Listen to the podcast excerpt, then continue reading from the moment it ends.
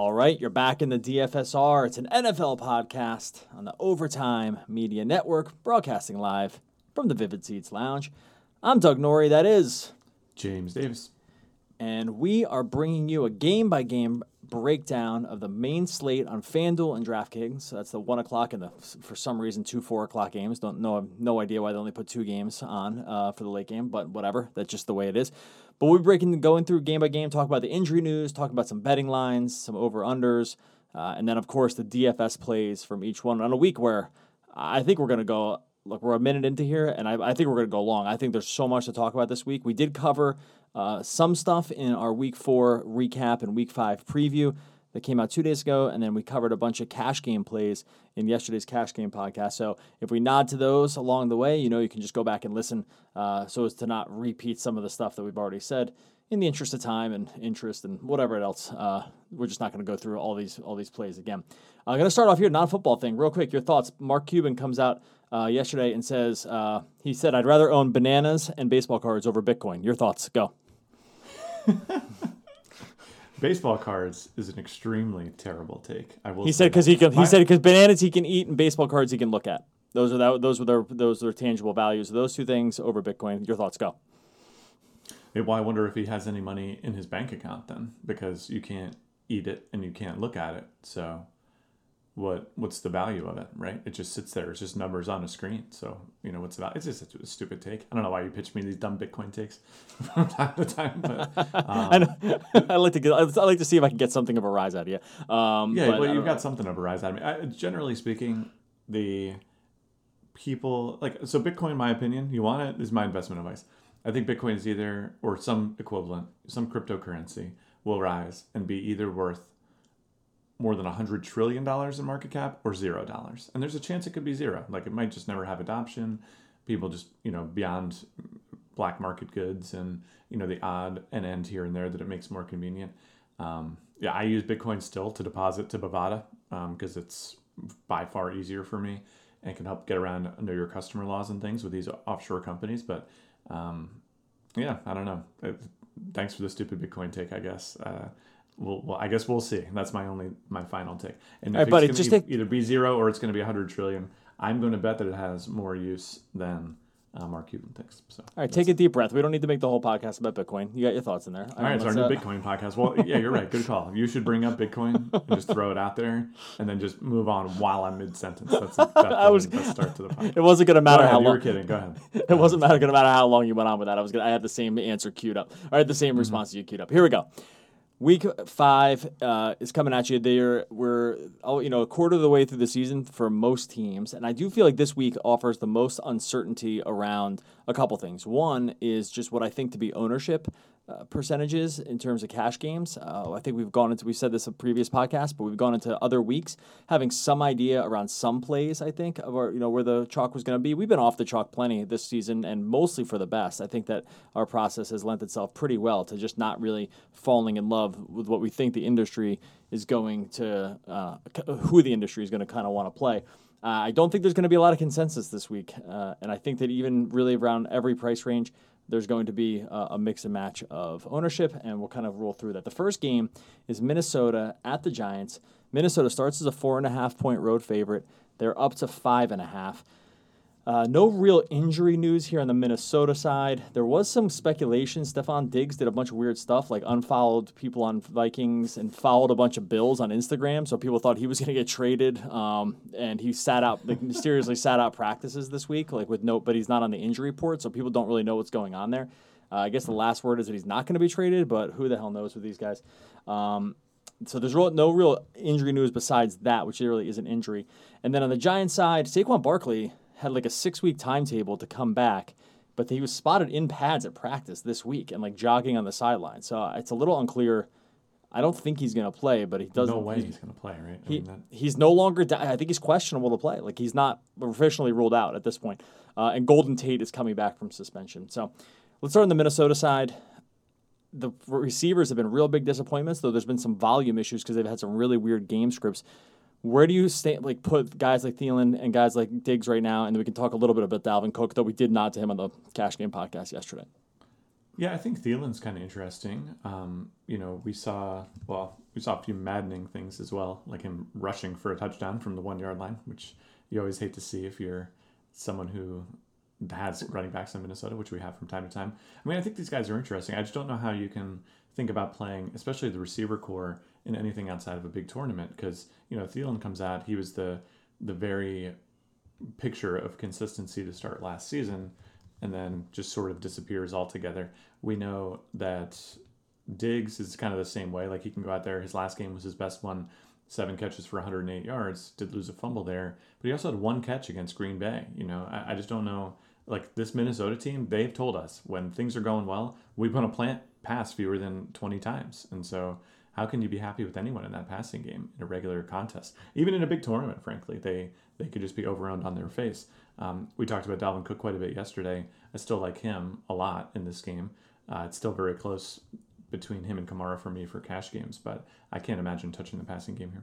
No, uh, and after we wa- we rewatched the Kirk Cousins gender baby reveal on Twitter yesterday, where he um, throws uh, like a beanbag from about six yards at uh, I mean, almost like a human-sized target, and barely hit it from five yards away. Luckily, it had like a brace at the bottom because that's what the beanbag hit, and it exploded. If you can't find this on Twitter, it's worth watching. You'll never want to roster Kirk Cousins ever again in anything after watching that, after watching him short. To be arm, fair, you short. have to think that he was also trying to throw his absolute hardest because he wanted to make sure the thing broke, and so.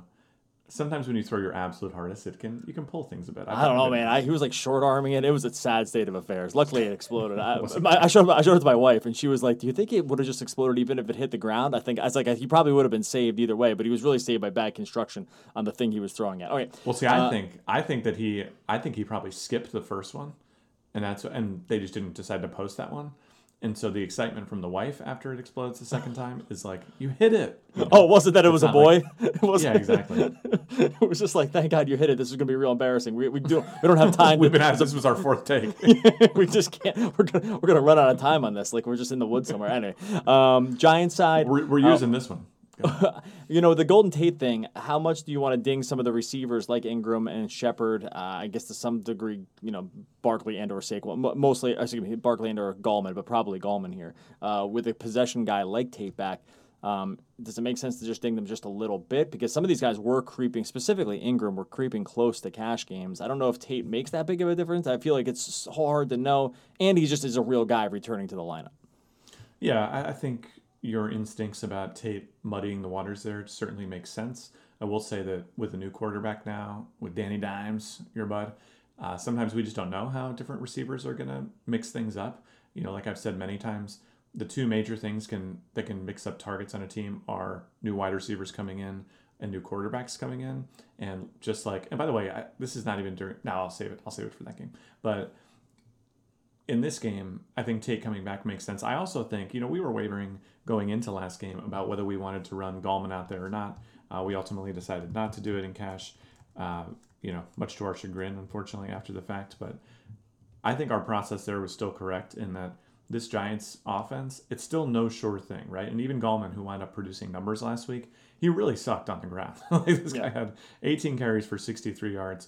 This is coming after five carries for thirteen yards against a Tampa Bay team that we saw get carved up on offense the following week. Like, there's a good chance Wayne Gallman is just not an R B one quality running back, and the six catches for fifty-five yards and a touch notwithstanding, like, that could be the case here. Gallman's questionable with zone neck injury as well. So, for me, the Giants offense, just kind of a stay away. I think there's so many contributing factors there. I'm not ready to rule out Minnesota just absolutely dumpstering the Giants. I know you wanted to talk about how you were going to bet the Giants today. So I did, plus five and a half. Yeah, it started at four and a half, went to five and a half. I bet at five and a half. I like it that they're home. Yeah, five um, and a half feels a lot better than four and a half. But. Yeah, yeah, I, that's where I, I got that um, today at my bookie dot a g. You can make a first-time deposit uh, using the promo code OVERTIME, O V E R T I M E. Get uh, can double their deposit bonus up to one hundred dollars. So go visit MyBookie. That's what we use to co- put this kind of stuff in. Um, and, yeah, no, plus five and a half for the Giants. Uh, you know, they're positive point differential since uh, Jones uh, took over. I know they played the Redskins one of these games, and they, pro- they probably shouldn't have won the uh, the Tampa Bay game for sure because they just, they, you know, Tampa Bay botched it. But they played really well on the road in Tampa Bay, which I, I like to see. I think the Jones factor, the fact that he's just like a, more of a dynamic runner, guys like this I think will keep the, them closer into games. I think Tate actually just helps the offense in general, getting him back as just another receiver for Jones to throw to. Uh, and I just I, I think I feel like the jury for me is just still out on like what Minnesota is. I know they're two and two with a positive point differential, but going on the road here at the Giants, I think that the home piece factors in a little bit too. So I love that it went up to five and a half. Um, and yeah, I, I took that pretty pretty quickly because I was going to take it to four and a half, four and a half as well. Yeah, fair enough. I mean, I I still think that this game has, like, I think in my mind, it's still more likely that Minnesota wins by ten or more points than it is that the Giants win the game outright. And in those four and a half to five and a half point spreads, I mean, that's significant for sure. Uh, we'll see plenty of teams win by, you know, four, three, and so on. But I just think it's just so hard for me to believe that the Giants are ready to hang with the actual contenders in the N F C right now. And so for that reason, I'm, I'm still fine sitting on the other side of it. Hey, they beat a team at home that just boat raced Los Angeles on the road. The, the N F L's weird, man. I'm not. This isn't the case for the Giants, I guess, but the N F L is just so weird. Bucks lose to the Giants at home and then go across the country and just smoke the Rams. I don't. It's like sometimes it can drive you. It can drive you absolutely nuts and trying to figure out on a game-to-game basis like what the hell is going on. Baltimore goes in and faces the Steelers. We talked about Lamar Jackson as possibly a, a cash game play.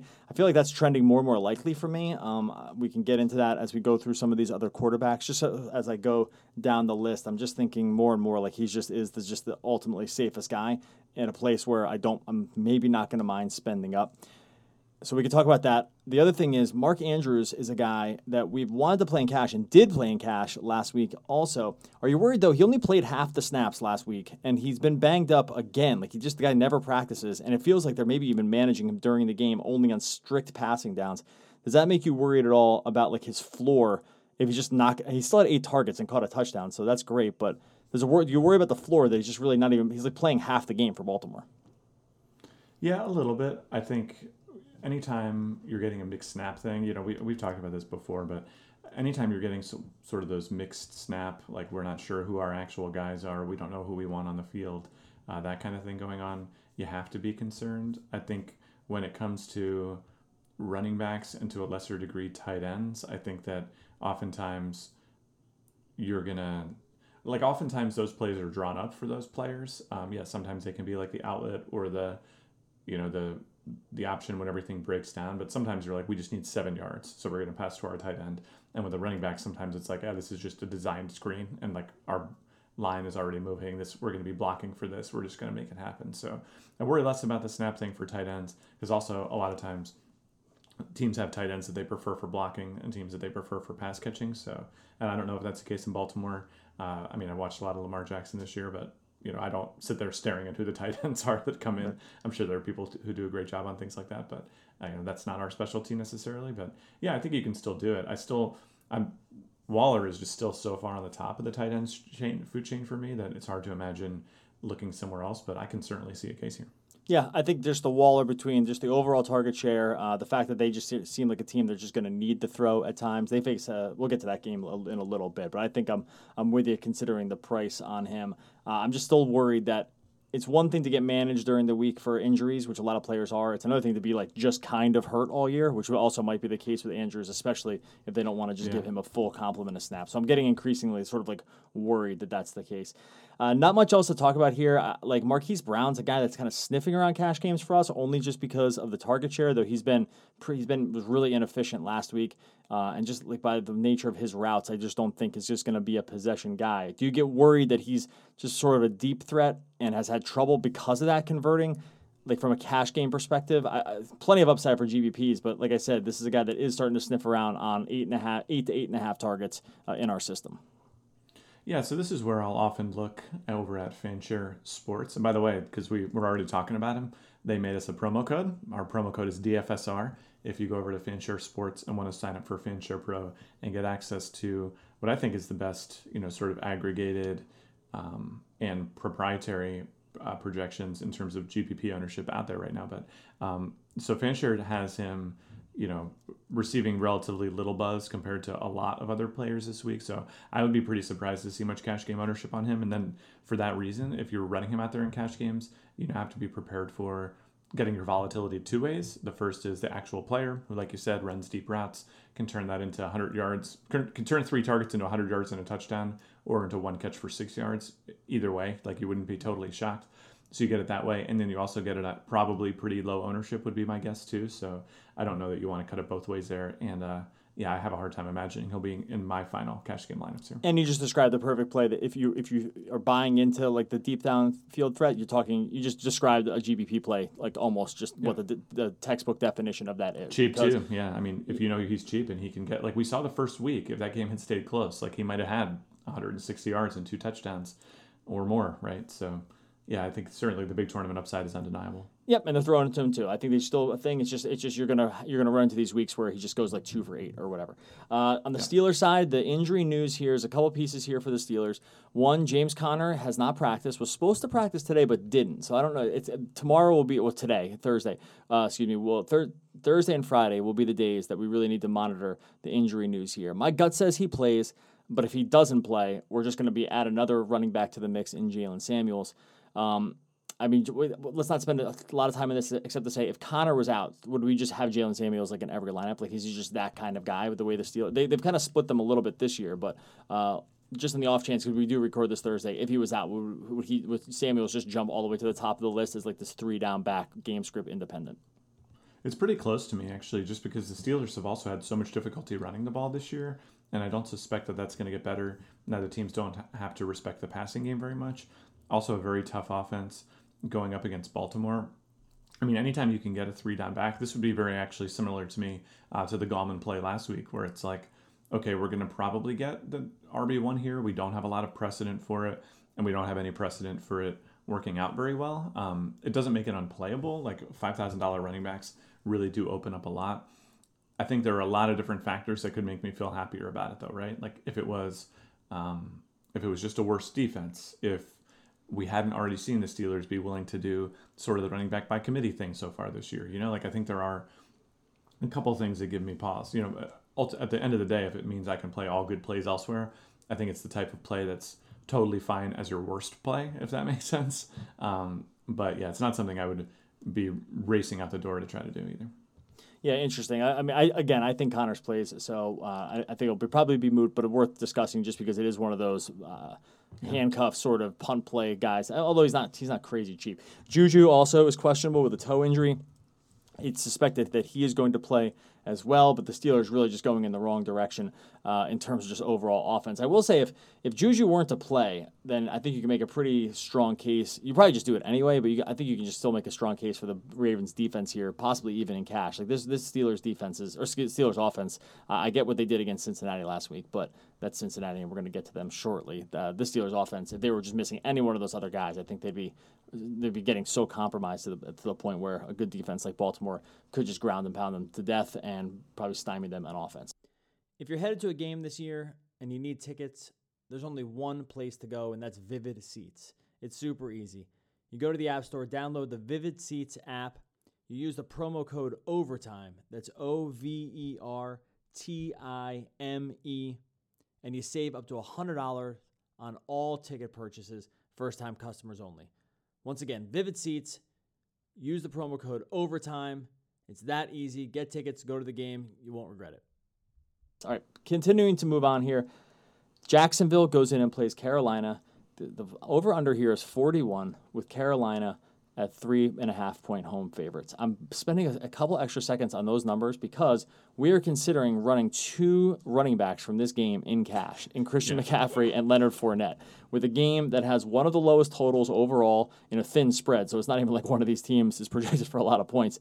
It's sure. one of the lowest totals of the week, and right now, Fournette and McCaffrey are in one hundred percent of our cash lineups. Does that have you worried at all that we just get, like, that maybe just, like, time runs out before either of these guys can hit value? That's, that's like, my one little concern. I know you're laughing. I'm I'm only, like, half kidding about saying that.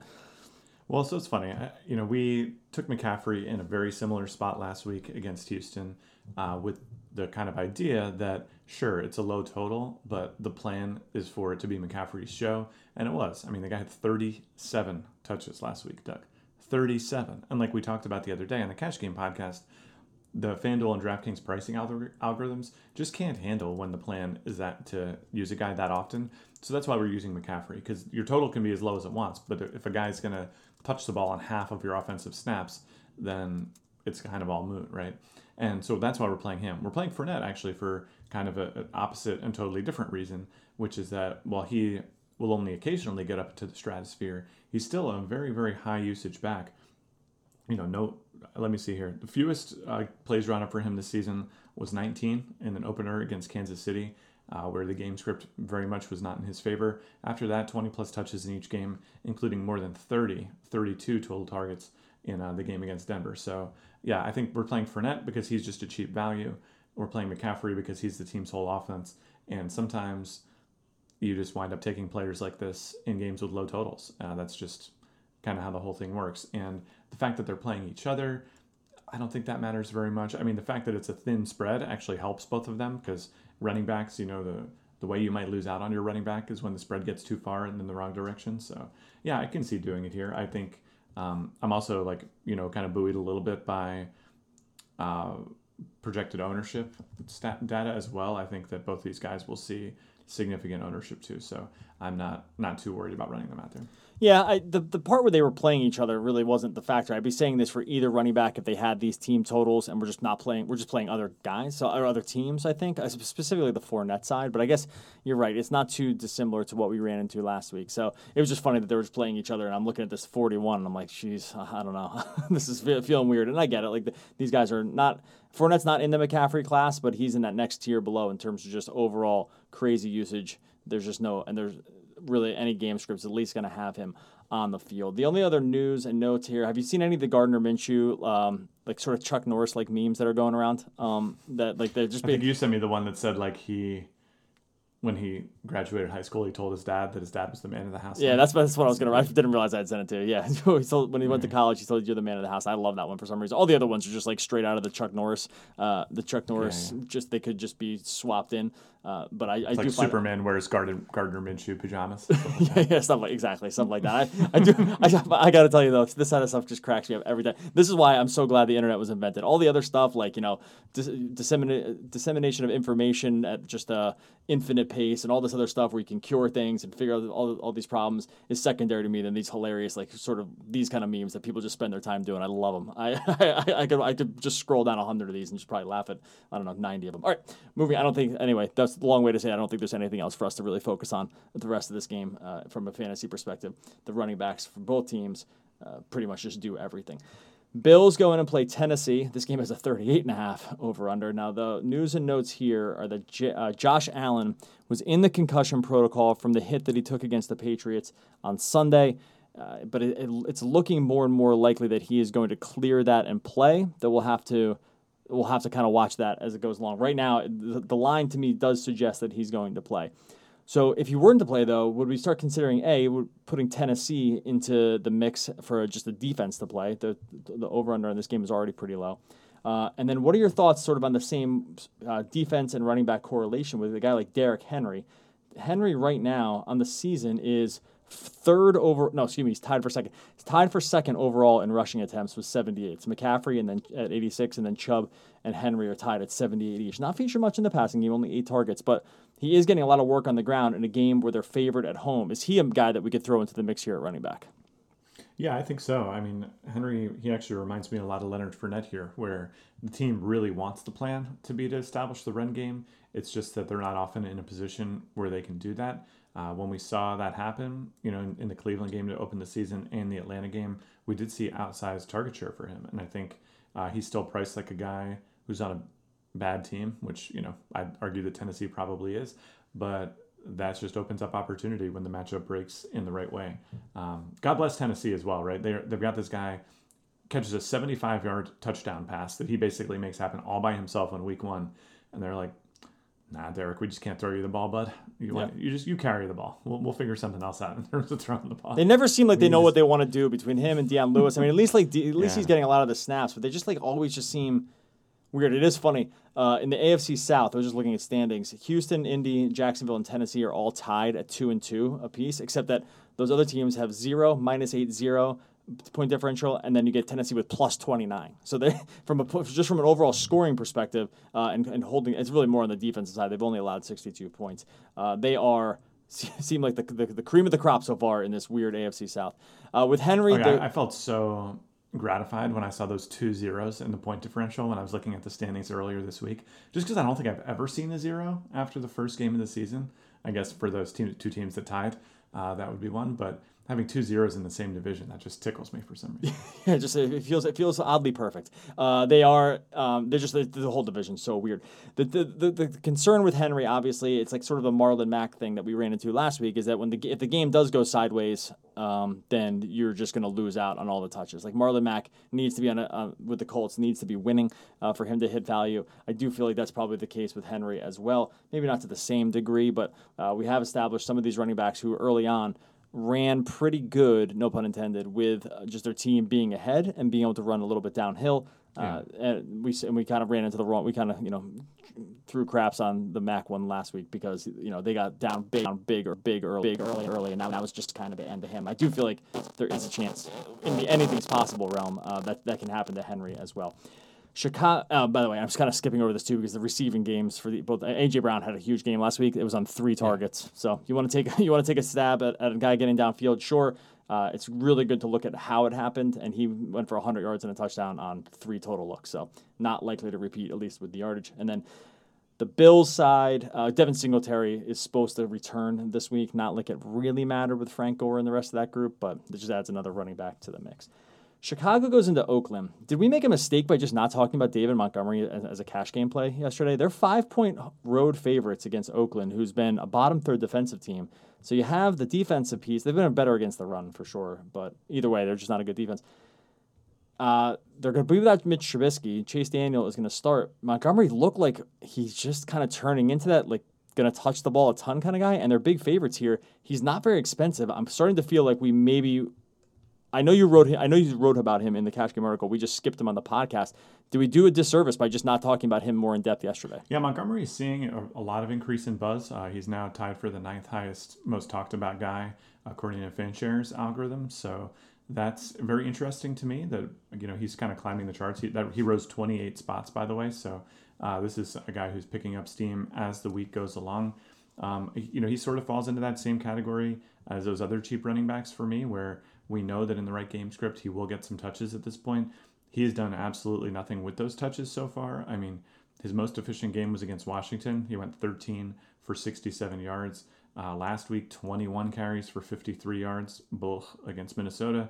Against Denver, eighteen carries for sixty-two yards. And against Green Bay, six carries for eighteen yards. So uh, not the most efficient back.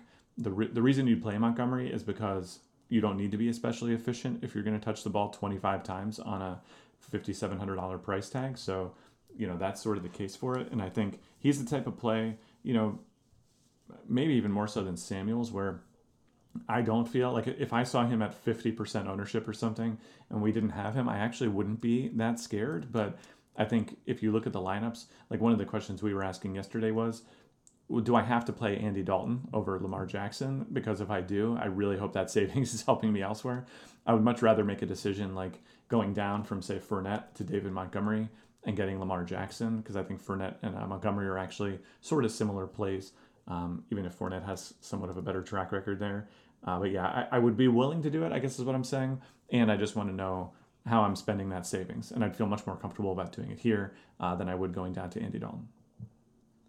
I gave him seventeen carries and four targets um, as his uh, as his projected usage in our system, and I'm sure that you're you haven't run these this morning because I just did it before we started uh, uh, podcasting, and he's now in our top DraftKings and top FanDuel. Well, I did, but I want the thing I want to caution you about there that there is you know a lot of times our targets and receptions are based on you know I think much better projections than we get for rookies. So what I would want to do before we you know, touted him as our every lineup sort of guy going forward. I just want to get in there and look at the actual projections that are powering that. Cause you know, we come up with our own preseason projections based on, you know, with, with established running backs is based on like facts. Um, with rookie running backs, it's based on guesses and, you know, sort of how teams have used running backs in the past and how it's all worked out. Montgomery's been pretty bad so far this year. So if I looked in there and it was projecting him for four and a half yards a carry or something, I'd feel pretty concerned and want to change it. Maybe you already adjusted that, but that's the first thing that comes to mind when I hear that now he's an every da- or uh, every lineup guy on both sides.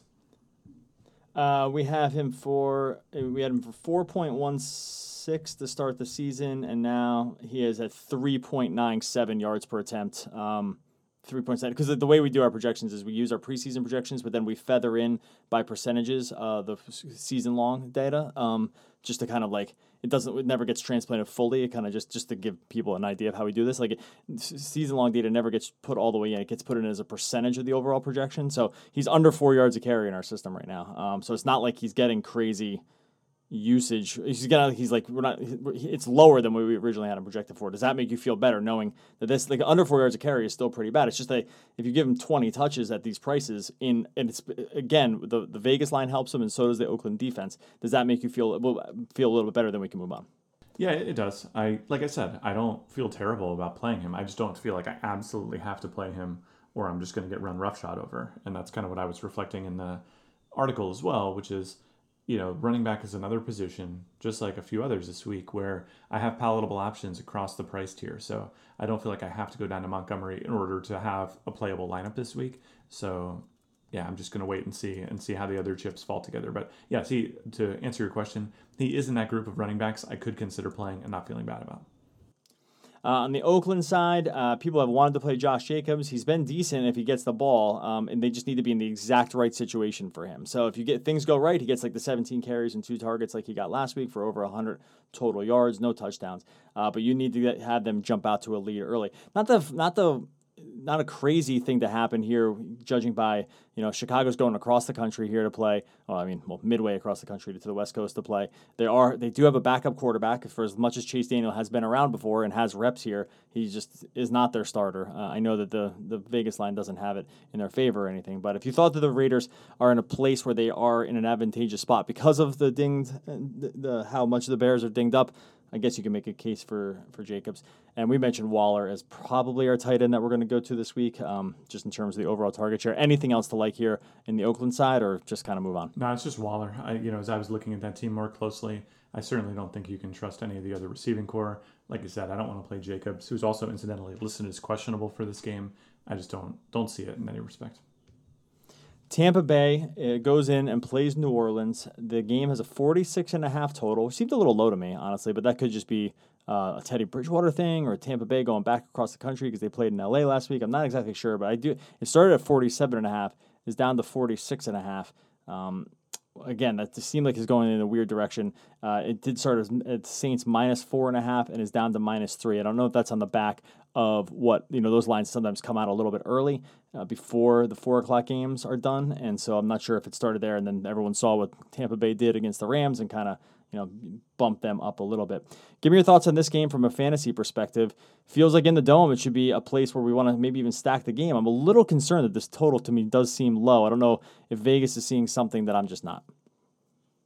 Yeah, I think I'm kind of with you there. I guess, you know, you always want to be cautious after a huge game for a given team, uh, running them out there, especially in big tournaments, just because everyone's going to be on top of it. But just the prices at this point for Tampa Bay as well give me a real pause. I mean, yeah, Godwin has ultimately been worth this price every, you know, on a per game basis as you look through the course of the whole season, but he's basically got two great games and then two fairly poor games. Um, we saw the prior week against the Giants where they could have really used him, right? I mean, they blew that lead.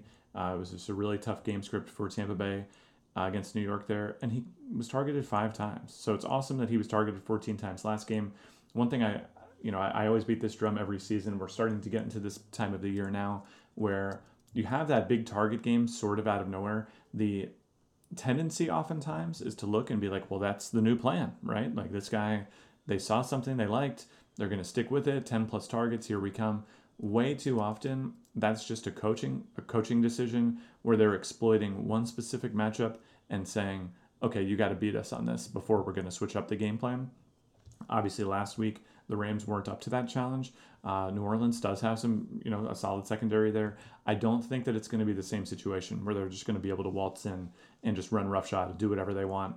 Target him fourteen times for twelve catches for one hundred seventy-two yards. I just don't see it. And not that you need that kind of production on a seven thousand eight hundred dollars price tag, but you're paying an all-time high for this guy.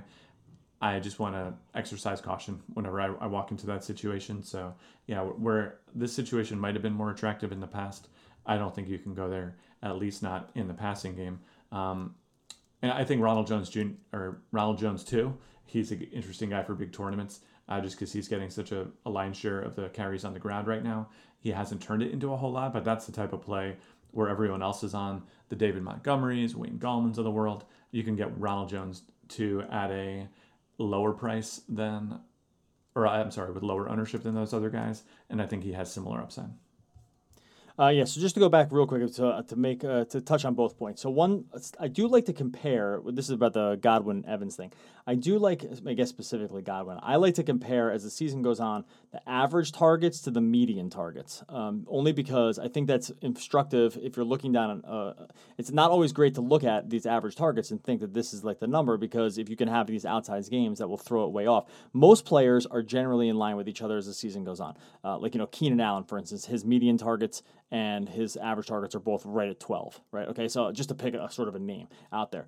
Evans and Godwin both have uh, m- average targets significantly higher than their median targets, which is, make, which is you know, this early makes it, it makes sense because you look at their game log and they just have these crazy, like, I don't want to call them outlier games because they're good, but I think it's sometimes you can get fall, just to speak to your point, you can fall a little in love with those great games and then sort of miss the forest for the trees and say, look, on a game-to-game basis, that's really just not happening from these guys, especially from a cash game perspective. They have all the upside in the world, but um, that is why I like to just sort of look at those two numbers and use them sort of both to inform a projection, especially when there's big differences between them. Because, again, most receivers will live in the same range just because that's just the way the offense runs. These guys, um, they just don't. And so yeah, that's probably the one, why the one caveat I would say that, I think that's actually very good practice to incorporate both of those.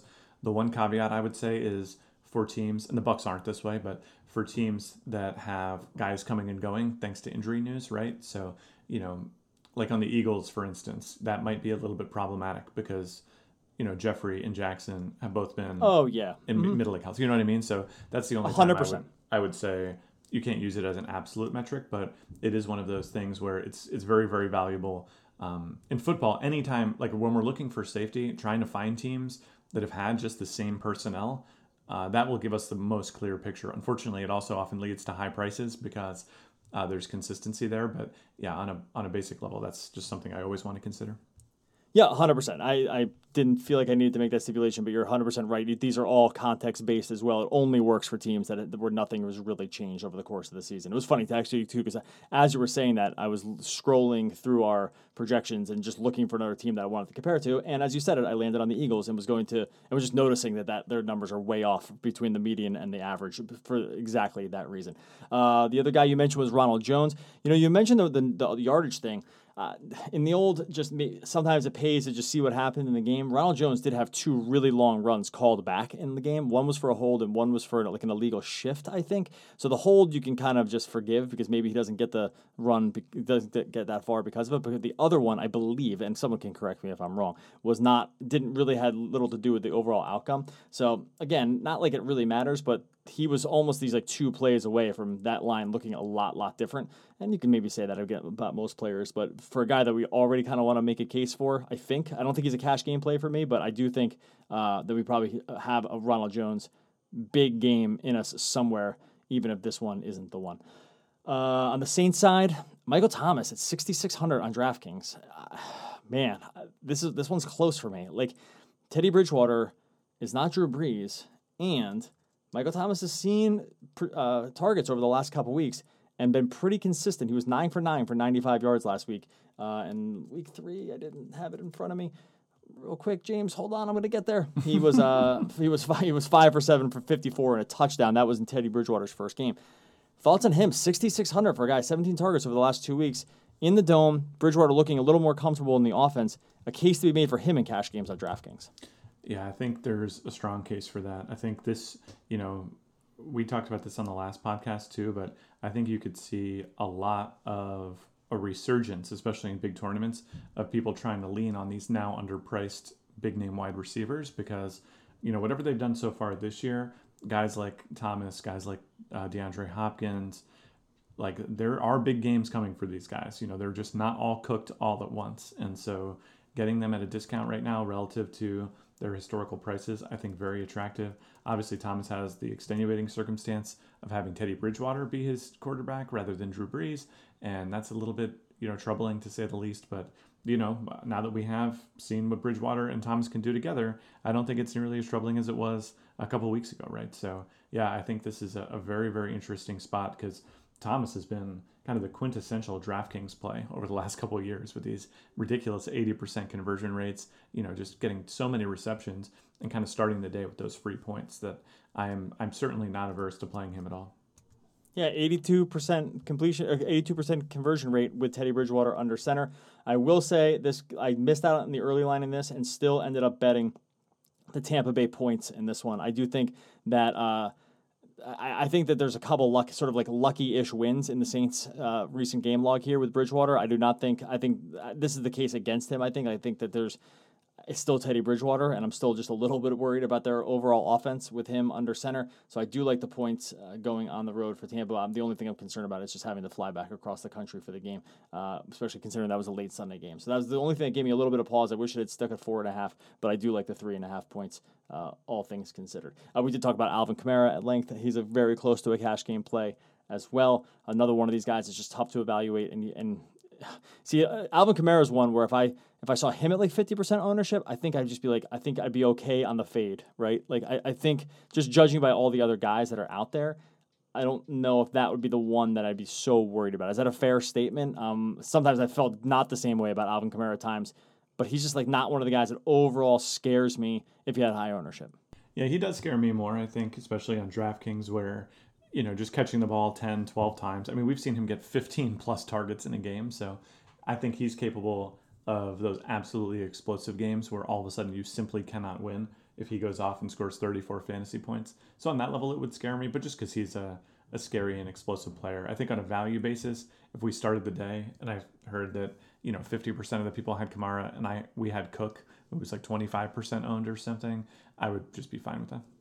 Yeah, I guess it's that I was maybe specifically comparing him to a guy like that. I I'd be worried though if it was like if, if it was like Cook and I would be worried about a situation where if we ended up with Fournette and McCaffrey and the chalk was Cook and Kamara because like just saw something. That's that a good example. Yeah, I think that could like be, that, be scary. Yeah, and I and I can see that happening, man. I don't know. Like that would be a situation where I'd be on pins and freaking needles. Well, we know really quick because at one o'clock, all these games are at one, so we know really fast if it, if it worked out or it didn't. All right, Falcons go in and play the Texans. Texans are five-point favorites. This game is a forty-nine over/under. Texans have the third highest team total on the slate at twenty-seven. Oh, excuse me, they might have changed now. They might have the second highest team total at twenty-seven right now, behind just the Patriots. Uh, oh no, excuse me. Uh, Eagles have twenty-eight and a half, but I'm, I'm actually going to not com- use those two teams because they're so, they're such a disaster from a fantasy perspective, especially for cash games, the Patriots and the Eagles, that I'm just going to go ahead and say for our purposes, the Texans have the highest t- the team total because that we're going to consider in fantasy. We talked about Deshaun Watson. We talked about DeAndre Hopkins yesterday. Uh, where we think we ultimately land with these guys in cash games. I love Hopkins. Talked about it at length yesterday about why. And I really like Watson, even though it's been he's been anything but consistent. Uh, thought any final thoughts here because we had talked about these guys at length. Yeah, I, I think I still like them. Uh, one thing I noticed about Hopkins, he was climbing up Fanshare's uh, top buzz chart or whatever. So I think both Watson and Hopkins are looking. Yeah, right now, let's see. Watson is the second highest, most talked about.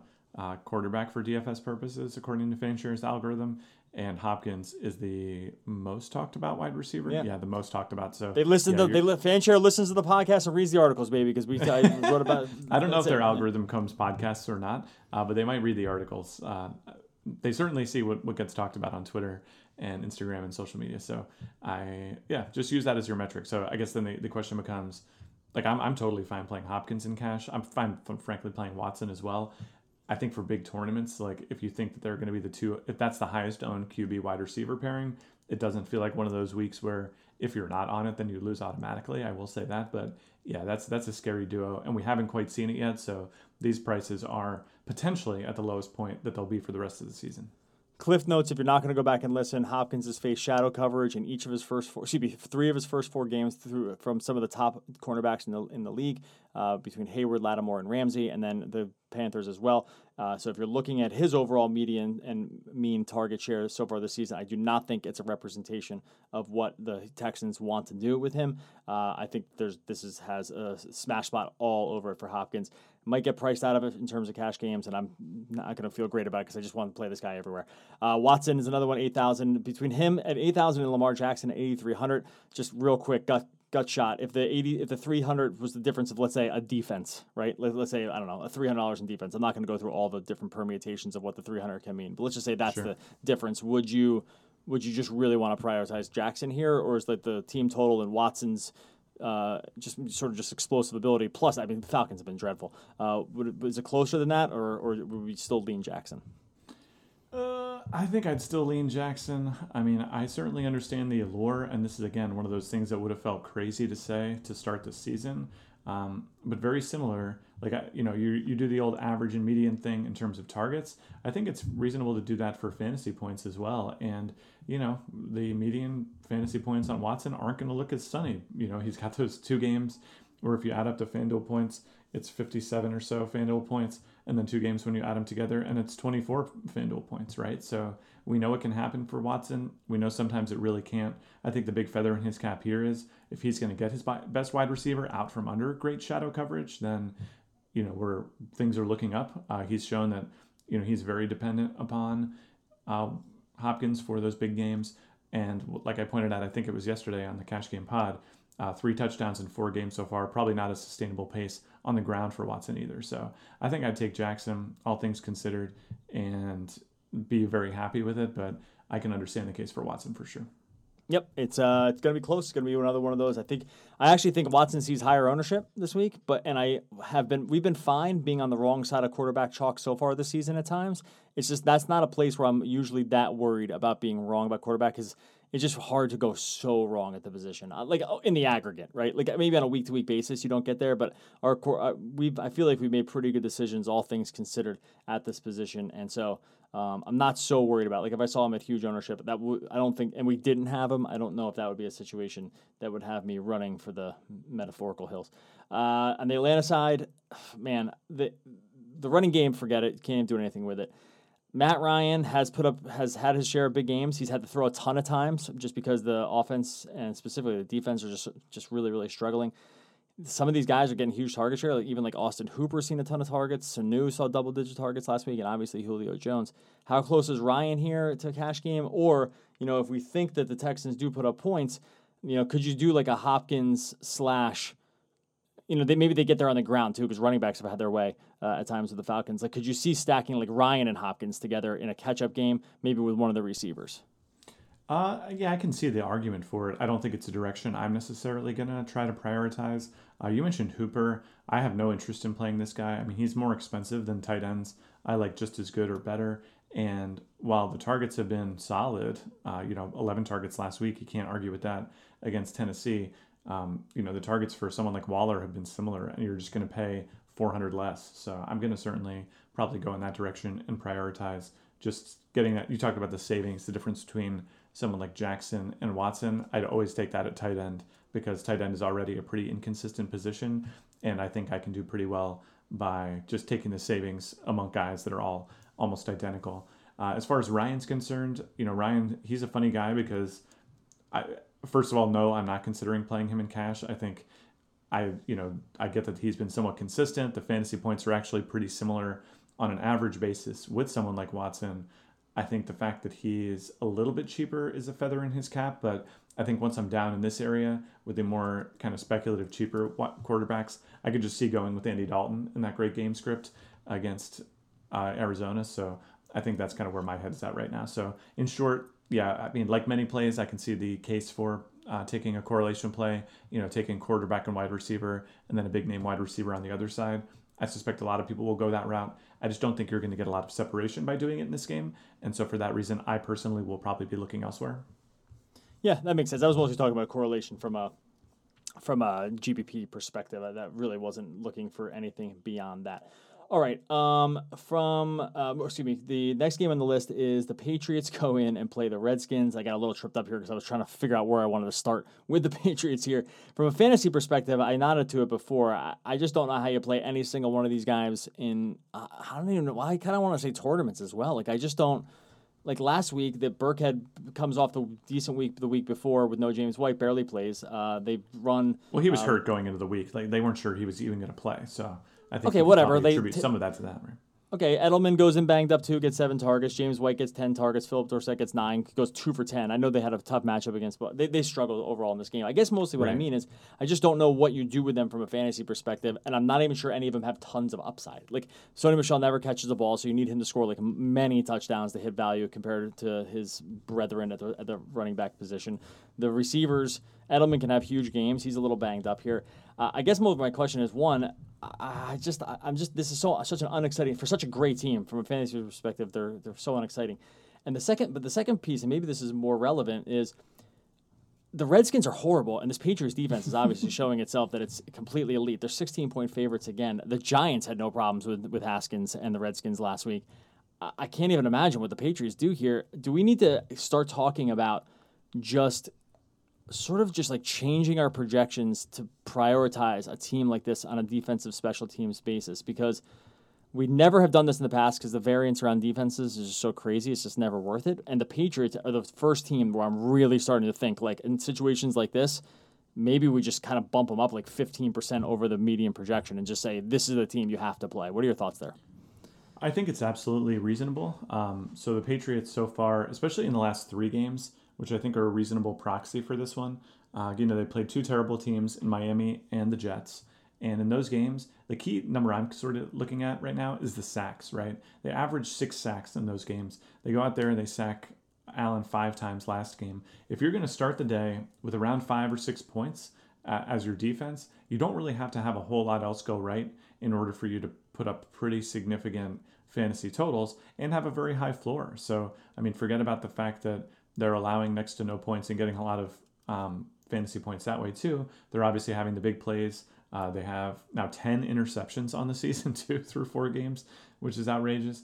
Uh, I don't know if that pace will continue, but I suppose we'll see. And then three defensive touchdowns so far. Again, not a pace I ex- expect them to continue. But, yeah, I think the Patriots are moving into that sort of exception-level category. I will say, after this week, I'll be very hesitant about playing them, except for when they're playing Miami and the Jets for their second time throughout the season. Like, I think it's just really hard to sustain the kind of fantasy point totals that, that they've put together defensively so far. But this week, it could be the last week where I could see that uh, being an appropriate decision. Um, the big problem, of course, is anytime you start talking yourself into one of these expensive defenses, first of all, it's never hard because if you're expensive as a defense, you've been great already. And, you know, you've probably had good matchups too. If you're talking about you're going to have to do a, a pretty good job to talk me into wanting to take the sixteen hundred dollars I would have to pay to go up from, say, Dallas uh, to go up and get New England.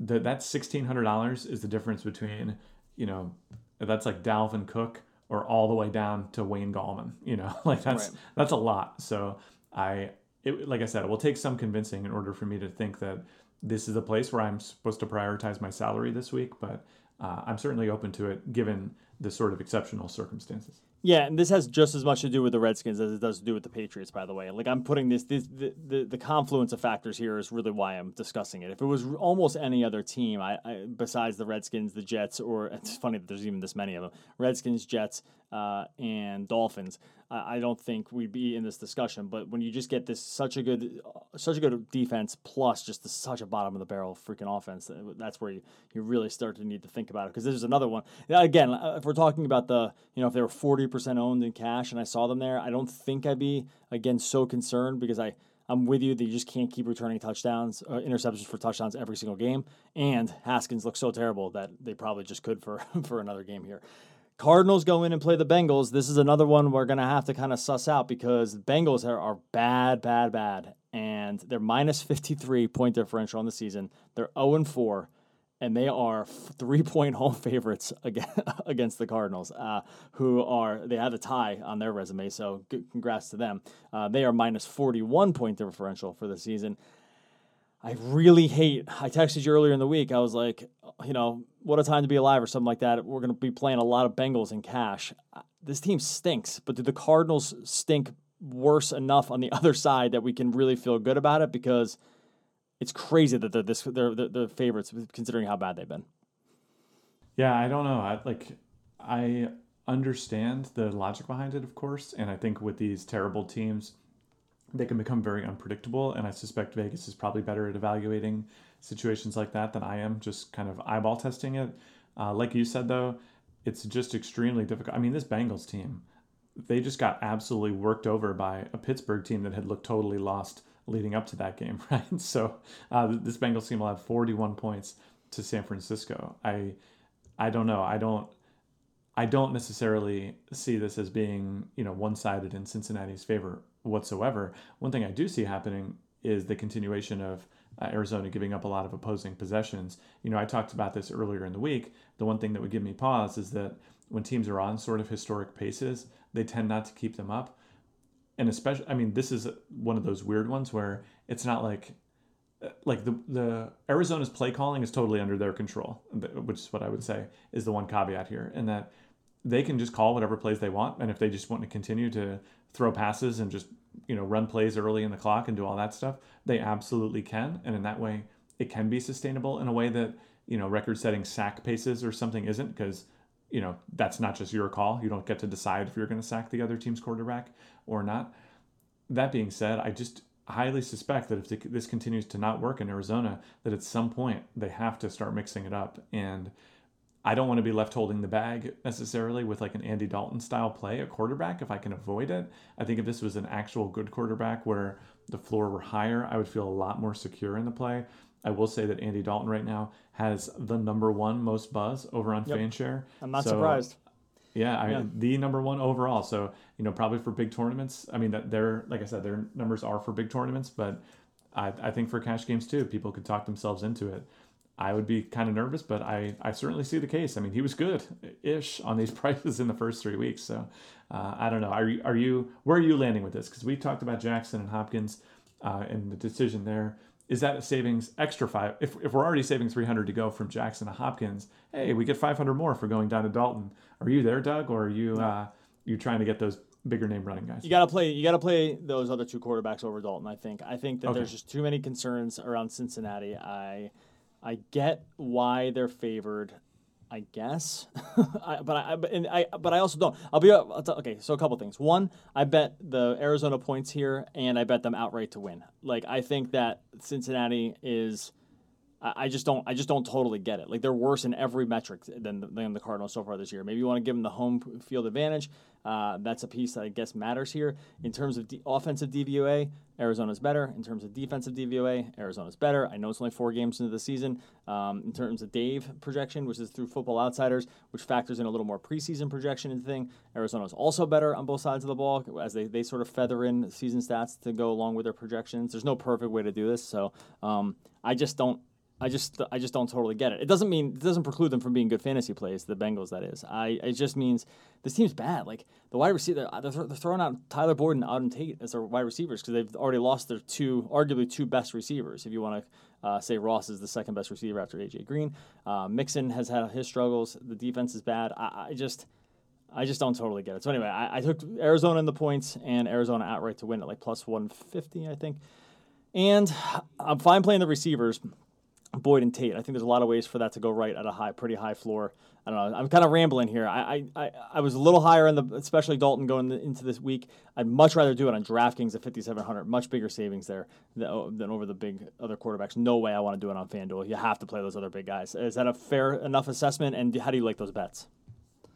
Yeah, I think those bets are solid. Um, you know, I guess, again, I'm still feeling a little bit nervous uh, with teams this unpredictable to want to start jamming in uh, big bets on them. I think, you know, for both teams, there's been so many weird games so far that I feel like I'm introducing a lot of variance into my betting portfolio by moving in this direction. you know, my, my strategy so far has basically been to look for these value, huge underdog plays. And uh, it's actually been pretty hit or miss. Like a lot of the, a lot of the huge spreads have actually covered, which has been, you know, pretty historic. But yeah, I think this is a, a little bit too uncertain for me to want to wade into. Christian Kirk is trending toward doubtful. He leads the team in targets so far this season. Do we want to just move Larry Fitzgerald into all cash games here? He's fifty-eight hundred on FanDuel. He is, uh, I just lost it. He is six thousand on DraftKings.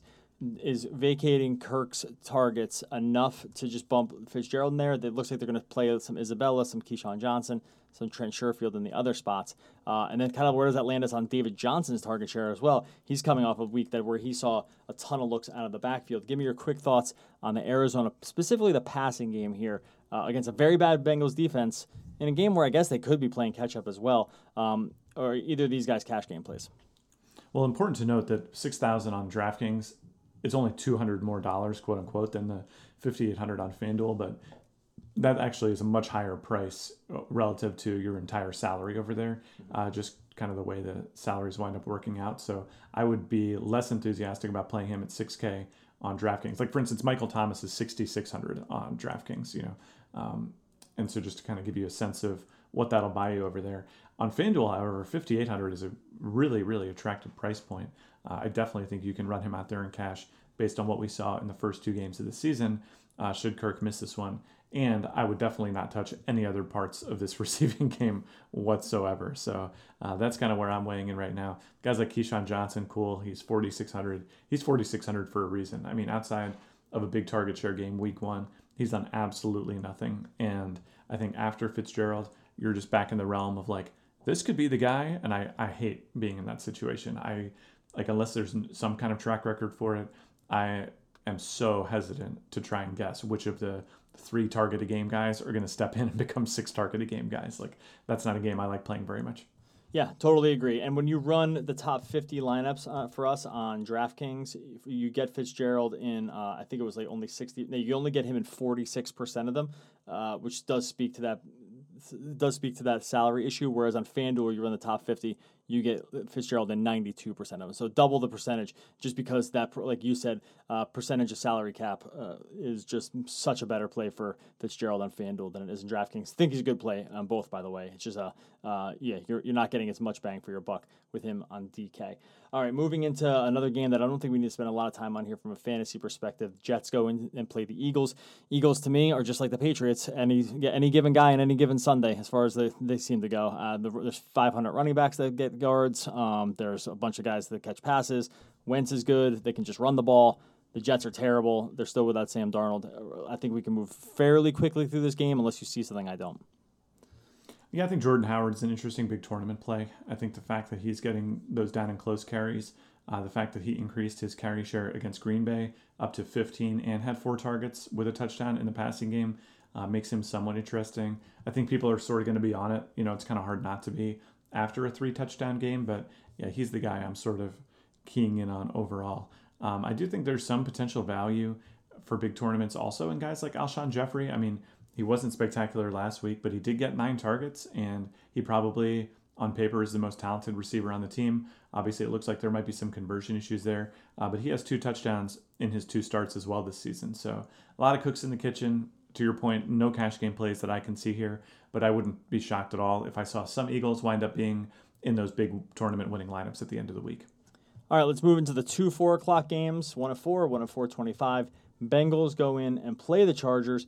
Chargers are six and a half. The Broncos. Point. What did I say? These are the Bengals. Ah, just got, Cinc- got Cincinnati on my mind, man. I'm just like, these guys have occupied so many of my thoughts this week about what the hell to do with that team. All right, no, Broncos go in sure. and play the Chargers.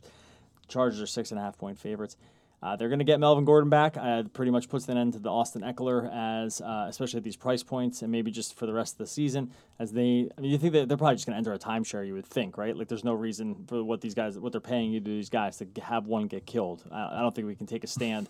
I don't think we can take a stand on Gordon here, right? As like being every down back, no. Considering what Eckler's done. I mean, that's a quick correct, right? Like, I don't. There's nothing more to see there. Absolutely not. Okay. I mean, again, if your thing is just big tournaments and you want to guess that this is going to be the week where, you know, you can get Gordon, because Gordon will be, if he steps back into the role he's had in the past, both like either one of these guys could be back to being eighty-eight thousand dollars, eighty-two hundred dollars running backs, right? So if you do think for some reason that one of them is the clear winner, then go for it.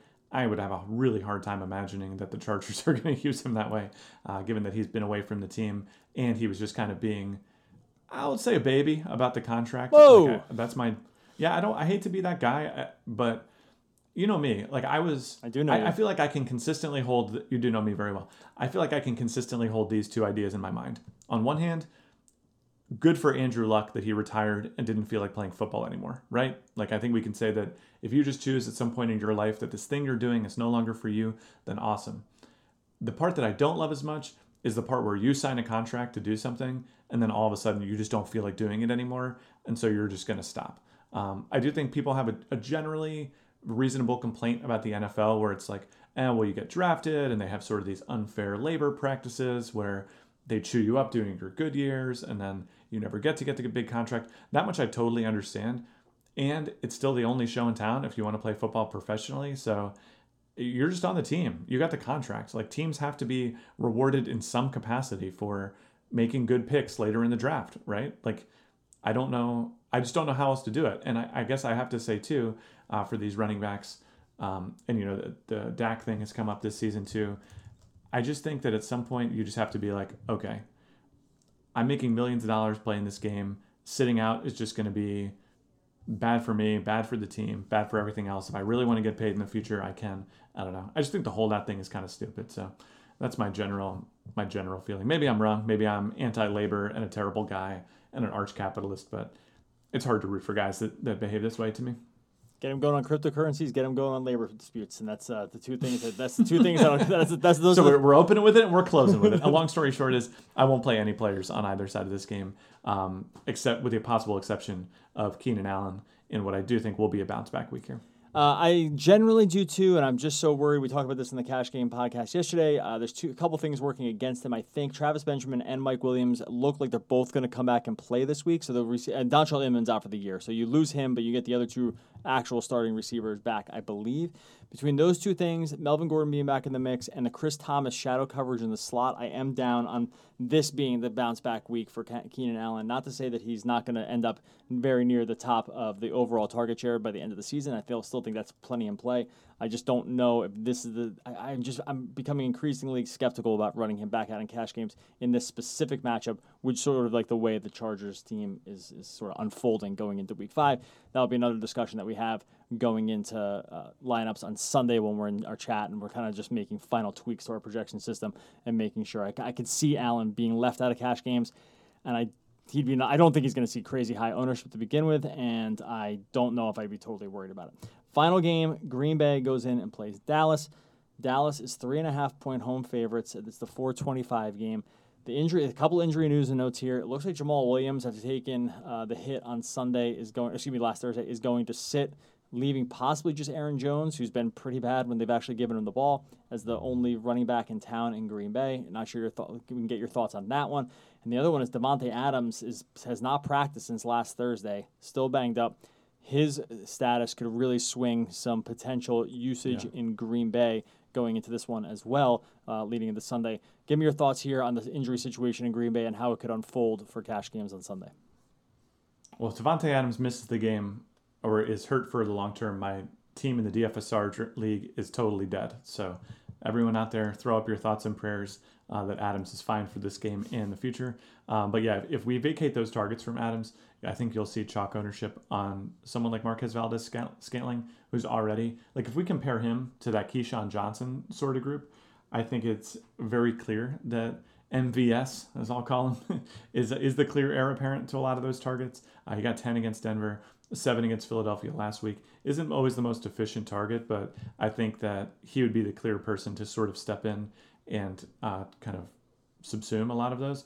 And then I think Geronimo Allison is kind of the poor man's version of that, where he's getting those three to four targets a week, you know, kind of doing middling things with them, has established himself as a red zone target, but what for me would be more of a big tournament play. Uh, so, yeah, that's kind of where I'm weighing in. On the Green Bay thing right now, I don't, I sort of hope Adams doesn't miss so I don't have to worry about it. Like, I, I don't think Marquez Valdes-Scantling would be the kind of play that would unlock everything for me and make the week super exciting or anything. But, yeah, that I, I could certainly see trying to prioritize him over someone like, you know, David Montgomery at a similar price point. I think uh, Marquez Valdes-Scantling could be a good play there. Uh, and then, you know, the Jones thing, and then what are you want? What are your thoughts here on Zeke? Uh, not a guy we talked about. It was a guy that, you know, going into the season, we wanted to project for just kind of like outsize overall touches. I have him at twenty and three right now. It seems like he is getting a little bit less in yeah. the passing game, although he had seven targets last week. I don't really know. Like, he's a guy, I feel like if we went with preseason projections on him, he'd be another one that we'd be easily talking about among the very top tier of just overall running back plays. Uh, it's not really... all the way, he's never he hasn't put it all together between the touchdowns and yards and touches, you know, in a game yet. Doesn't mean it's not going to happen. Do you think we could end up being a week late on Zeke? We have him right now as one, two, three, four, five, as the sixth overall highest projected running back. In, in looking at that, that feels insanely low to me, and yeah, I get that wrong. He has not really mm-hmm. put it all together. Like, are we just too low here? And if we bump him up, like, this, he's cheaper than Kamara and he's cheaper than Cook. Like, is that correct too? Like, this is this is another one of those crazy questions I have about cash game. I do feel like we could be on the outside looking at Zeke. I don't think he's going to get a ton of ownership, but could we just run in here and be a week early on him?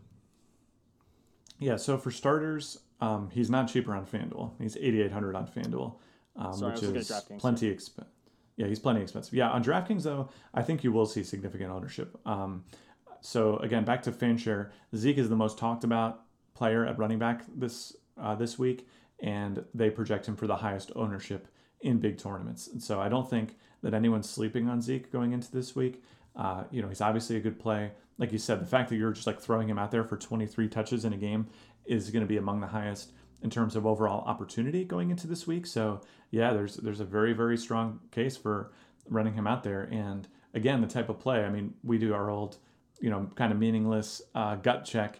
If he was the sixty percent ownership guy and we didn't have him, would you feel nervous? Uh, like if we had prioritized Cook or Kamara over Elliott and we were on the wrong side of that, say in a sixty percent Zeke way and ten percent Kamara or Cook, would you feel nervous, or do you think that we'd be okay there?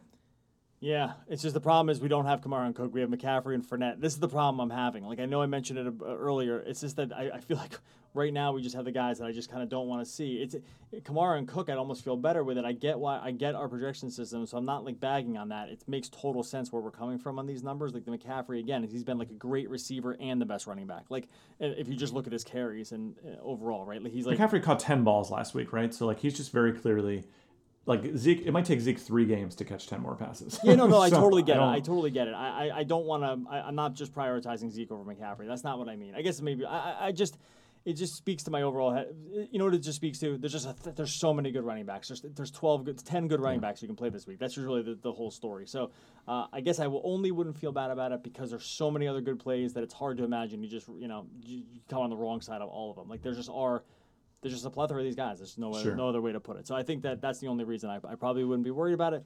It'd feel crazy if like, if everyone just landed on Zeke with all these great plays. If he was like a fifty percent in cash, that would feel crazy to me. Just judging by how many other guys there are out there. That's the only thing. Like the, the numbers seem so high. I am encu- I am encouraged for him specifically that the full snap count was there last week. He did touch the ball twenty-five times last week in a game that was a real grinded out twelve to ten affair against the Saints. So um, you do like to see the overall touches are there. Gallup is going to be back here. I don't really feel like that affects him one way or the other, except to maybe just make the overall offense better.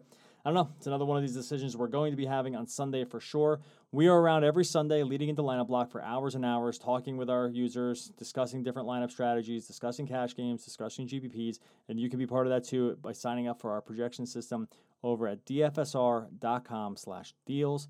dailyfantasysportsrankings.com slash deals. It's going to get you a free seven-day trial. So if you sign up today, you're good through the weekend. Uh, we got baseball going there. Our boy Chris Durrell is covering hockey for us. We cover every sport. It's under all under one subscription package. You don't need to section it off by sports or writers or whatever systems they have. We have all of our stuff's under one subscription package. Just go find a better deal than that in the industry. I don't think you will. dfsr.com slash deals. We'll get you started. Buddy, we will be out grinding this out Sunday. It's going to be an interesting one. I feel like this is the most interesting week of the season so far, just with all these close calls. I feel like I've said it a thousand times, but I'm excited to talk about with you on Sunday. Enjoy the rest of your week. We'll be back here for week five with our users. All right, man. See you in the chat.